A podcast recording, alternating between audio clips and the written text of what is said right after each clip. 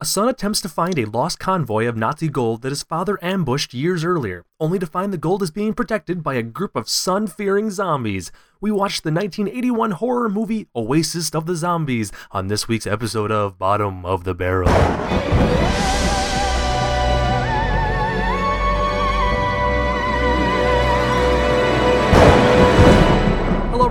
Welcome to the final bottom of the barrel Hollow Scream month episode. Okay, actually, that's not entirely true. We do have a very special episode on Halloween. However, this is the final one that will follow our standard format. The one on Halloween will have a little uh, bonus material on it and some special guests attending, so keep an ear out for that. However, this movie. Oh my goodness, I just finished watching this literally no more than five minutes ago. And let me tell you, this movie is so special and so awesome. It is actually in the public domain. That is how awesome this film is. The movie is a 1981 film called Oasis of the Zombies. That is how you will find it on Netflix. However, if you were to look up the film on IMDb, you will find that the title is actually credited as The Treasure of the Living Dead. Neither one of those titles really helps the story off at all. The cover art, however, for the movie on IMDb is quite spectacular, but that's probably the best part of this whole film. When you watch the movie, you will question when this movie actually was made, if it was made in 1982 like it says it was, or if it was made sometime in the late 60s, because the quality of the film is so just that 60s feel. It's quite amazing. And the special effects in the movie are terrible. These zombies do not look very good, uh, which I'll get into in the review. So let's get right into that. The movie opens following two badly dubbed women driving into the middle of the desert where they stop to figure out where they are. After pointing out that they've been driving for 15 hours through the desert, huh, that Jeep must get really good gas, they decide to go out and take a walk around. Because that's smart. While walking, the one points out constant noises that aren't actually on film for some reason, the two stop and find a grouping of cannons and rifles just sitting around in the middle of the woods. After nervous noise lady starts freaking out more, causing the camera to zoom in on random bushes, she freaks out and runs back to the car where she's attacked, quote unquote, by two arms that suddenly stick up out of the sand. She screams. Her friend who's left behind screams and starts running away from the cameraman, only to cut to the opening credits. That's why you never leave cars, kids. Stay inside. Lock the doors. Listen to your Bon Jovi or whatever you listen to. Cut to the city where a different Jeep of two people arrive at a house. The man gets out, and after a quick disassembly and reassembly of his pen, for some reason, he heads inside to meet Mr. 70's mustache for a glass of liquor. Inside, Explorer Guy informs 70's mustache that he's aware a cargo of gold valued at $6 million was lost during a convoy in the war, and he wishes to find it, knowing only 70's mustache man knows the location of it. 70's mustache warns of the legend of spirits that still apparently guard the lost treasure, which I'm sure is not an allusion to what will happen later in the film. And points out that the location on the map only to be backstabbed or hand stabbed by Explorer Man's pen. 70's mustache falls to the ground, and Explorer Man flees only to slowly drive out of the guy's front gate. Very casual, not in any hurry. Cut to cliche London, England, establishing shot of Big Ben chiming, where we meet a handful of people in a building nowhere near Big Ben.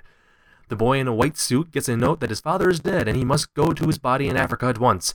His friends casually walk away as he casually walks down a giant flight of stairs, and End of scene, apparently.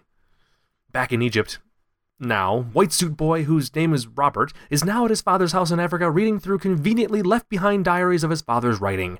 As he sits alone reading, we're given a flashback to the war, where a convoy of army men cram onto three small jeeps and casually drive around in the desert. They find themselves in an oasis where it cuts between two shots that are obviously not filmed in two complete different parts of the world. Warned by the wounded, or dying man that the Germans are coming and that they need to leave or hide now, we cut to the Germans arriving as the army group hides and readies themselves for a fight. After what looks to be a few hours, the Germans get out and casually help themselves to the water and bathe until 70's mustache fires a single bullet, ultimately causing a gigantic firefight to break out, where explosions don't have sound effects, people fall out before they're shot, gunfire doesn't actually hit anyone, point of view firing from somebody's gun, crazy color changing shots, and no shot actually lasting for more than two seconds all happen in about a minute. The firefight is an epic piece of filmmaking when suddenly it stops. And 70's mustache is shown walking into the desert. Alone. With no guns. And no real explanation as to why. Imagine if in Terminator 2, in the middle of the mall shootout, it would suddenly just cut to the Terminator and John talking at the truck stop. Pretty much the same thing just happened. After 70's mustache collapses from walking for so long, a wandering troop of camel riders stop by and take him, he wakes up inside a hut where a woman stares at him for a moment, and he passes back out. We're shown the outside of a building, and then cut right back to him inside, still asleep. Okay. The woman now creepily stares at him from across the room, and is joined by a man who mysteriously is in the room, then not in the room, then in the room again, who tells her to mind her chores, and she leaves. 70's mustache wakes up, and the three have a conversation across two floors, 200 feet apart from each other, in an apartment condo. After some more uncomfortable staring slash glaring scenes between the woman and 70's mustache, there slash not there man and 70's mustache has a conversation regarding the Oasis, where apparently people are already saying not to go because something weird is going on. But this doesn't scare 70's mustache man, who demands he goes back to the Oasis, and of course, we cut to a scene where he and staring woman walk into the desert and she takes her clothes off. Uh, wait, what? Wait, did I miss something? Okay, apparently awkwardly staring ultimately ends in having sex. Duly noted. 70's mustache in voiceover narration says he went back to the Oasis and then went right back to the house to find staring lady to be dead having given birth to his child, aka Robert. Oh yeah, I forgot this was all in flashback. I was really engrossed in the story of this movie. That's a complete lie. So back in the present day, Robert and his friends, who apparently all tagged along to help him go through his father's stuff, sit around talking about the last convoy slash oasis. And when they talk, everyone apparently had different parts of the script given to them and told to just say the lines whenever they felt like it. Robert says he just has to find their slash not their man who will tell them where the oasis is and says that he has just enough money to pay for everyone's trip to see the man. Okay, so apparently they're not in Africa at this point?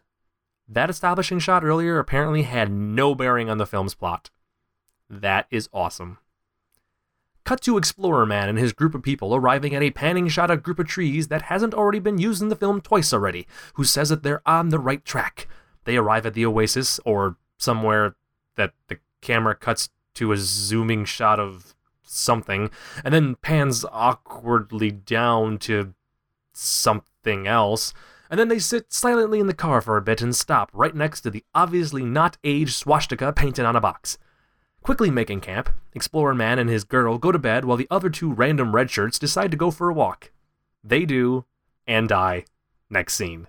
But wait! The badly done zombies that in most shots are not just a sculpted head start attacking the Explorer Man and his woman. The zombies have enough thought to rip the woman's shirt and pants off before attacking her as the man gets away in the Jeep after a very brief scuttle with a zombie. Suddenly, the zombies all stand up and have a staring contest with the sun before walking away. Ooh. Explorer Man somehow manages to get the Jeep stuck in the bushes and wanders off alone. Back to Robert and his friends, who now are in Egypt. At least they better be, because damn it, they showed them pulling up in an Egyptian city. Window shop, the clothes of the locals. The Eugene Levy of the group.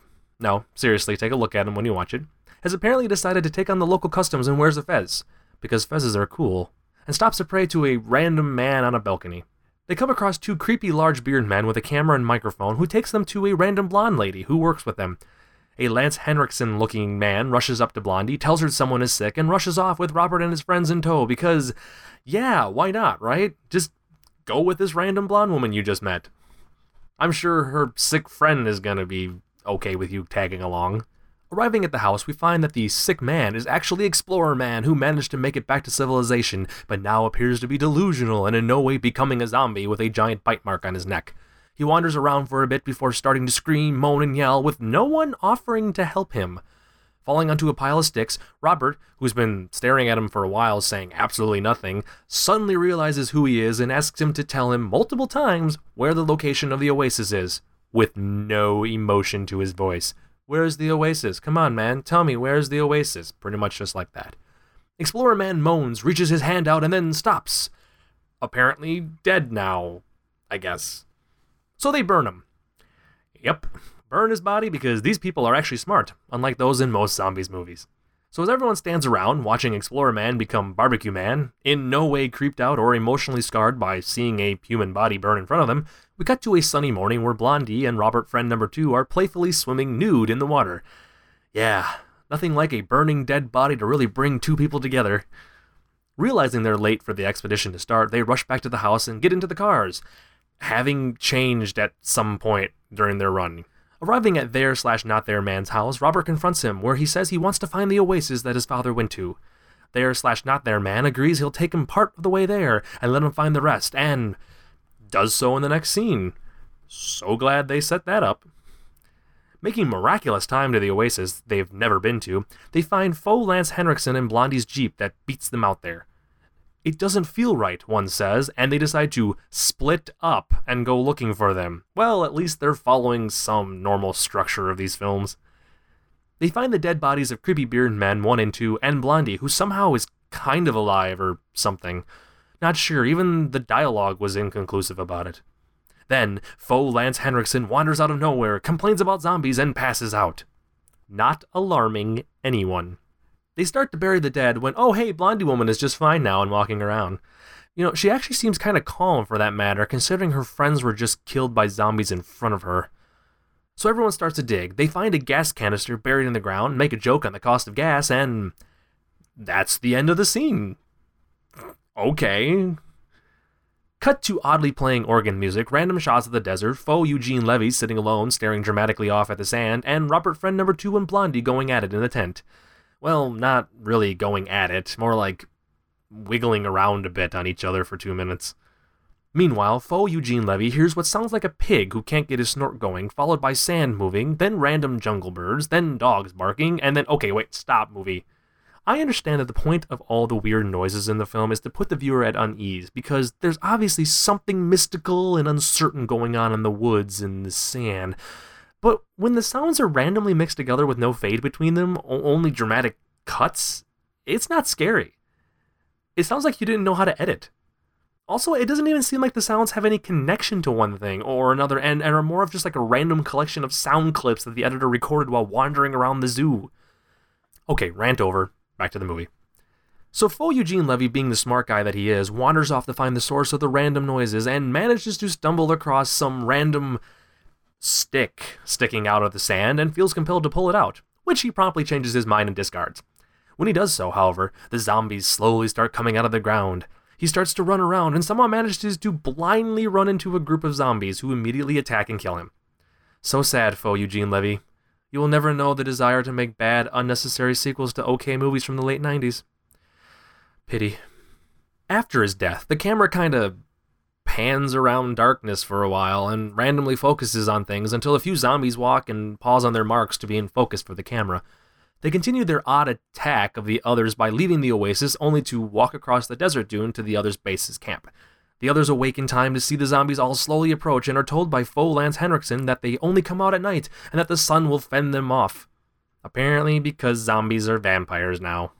As the others rush to their car in practically complete darkness to get a gas tank, Blondie moans more now than she did in the sex scene earlier as the zombies approach. Really, it just kind of keeps going and it, it get a little awkward after a while. As they make a ring of fire around the camp, the zombies all suddenly stop and watch as the sun starts to come up. Wow, maybe the zombies should just start to make their attack a little sooner than 5:30 in the morning. Blondie starts to rush back from the Jeep, which is now in a completely different place than it was two seconds ago, with another tank of gas and gets attacked by a zombie coming out of the ground. After more moaning and no visible action because the screen is mostly black at this point for some reason, Robert gets her and pulls her to the Jeep, now back at its normal place. But it's all for naught, as after some very confusing editing, Robert's friends appear to have just vanished after lighting the ring on fire, and Blondie gets attacked in the Jeep only to die. Robert now watches on holding someone close to him, I don't really know who it was, as the remaining zombies standing out of the circle watch on and then fade away.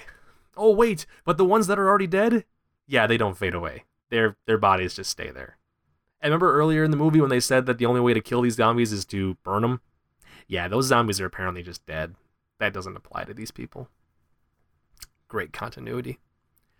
Robert drags the remaining friend away. Oh, yeah, I kind of forgot that there was another woman in this group. And they pass out in the desert, wearing different clothing. The there slash not there man rides up on his camel, looks down at Robert with a glowing blue face, not really sure if that was intentional or just a mistake on the film's part, asks if he found what he was looking for. He says he found himself, and the three ride out on their camel and jeep. Wait, why the hell didn't the two just take the jeep in the first place? Did, did they take it and decide to just get out and lay on the beach until their slash not their man showed up? Or, did they go back and get it? Was there any problems with the zombies when they went back the second time? No, seriously, movie, don't end. I need answers. What? Oh, this movie was just weird. It's okay. Let's say this: the movie is another one of those badly dubbed uh, foreign movies that were made in the '80s that apparently I just seem to love so much, and I'm not sure if something got lost in translation or the people who made the movie just didn't know what, what, they were doing. Because frankly this movie very i can see why it's in the public domain. Let's just say that right off the bat. It's very entertaining to watch this film just because of how badly done it is. The scenes that take place at night are obviously filmed during the daytime. They really don't even try to hide the fact that it's daytime. The scenes that aren't supposed to be in the daytime are really dark. Random scenes are just ridiculously dark. Um, at the point in the end when they're lighting the ring of fire, there's so much black smoke pouring out of the fire, you can't see what's going on. Like I said, I really have no clue what happened to the other friends in the group because once they lit the fire, you couldn't see anything for the rest of the movie until they left.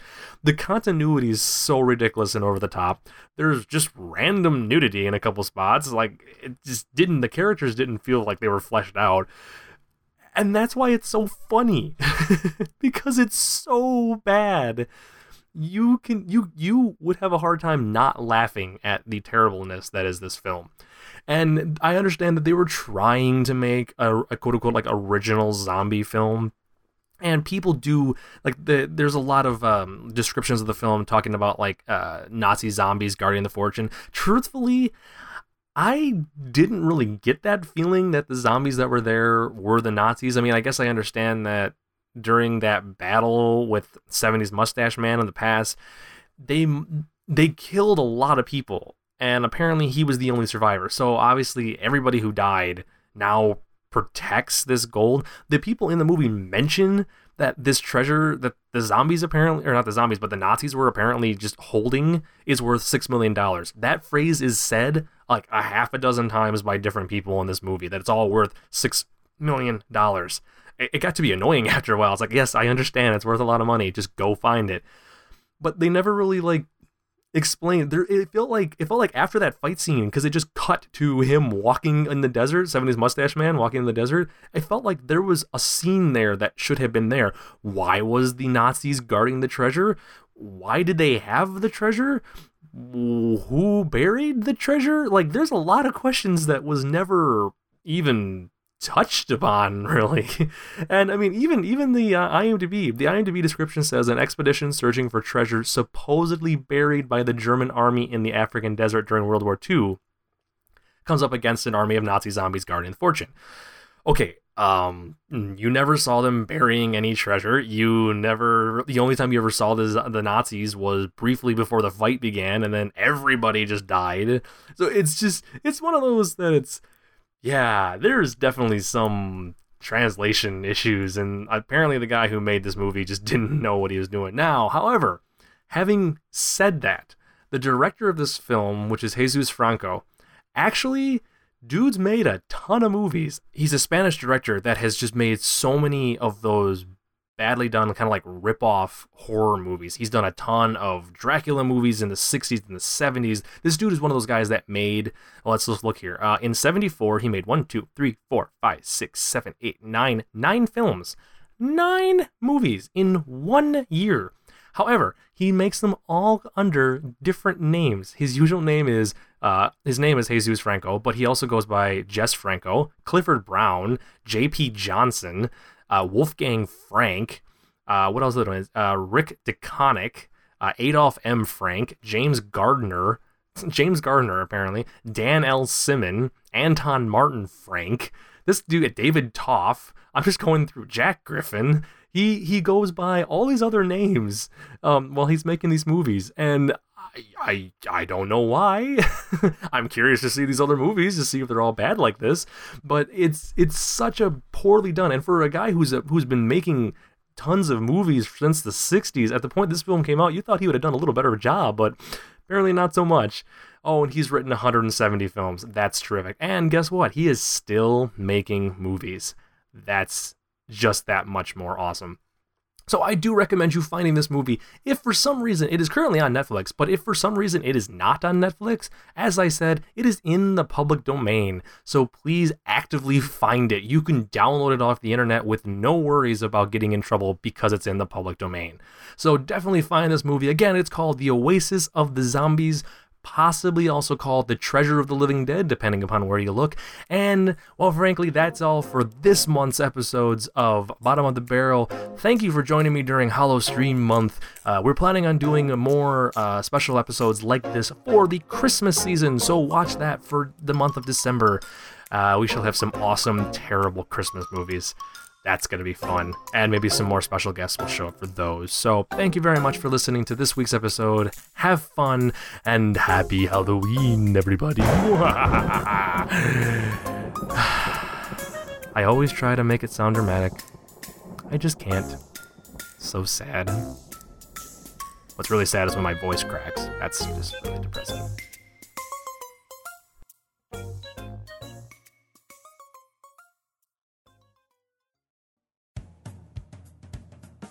More information about this and other programming, visit our official website at www.ghostat.net.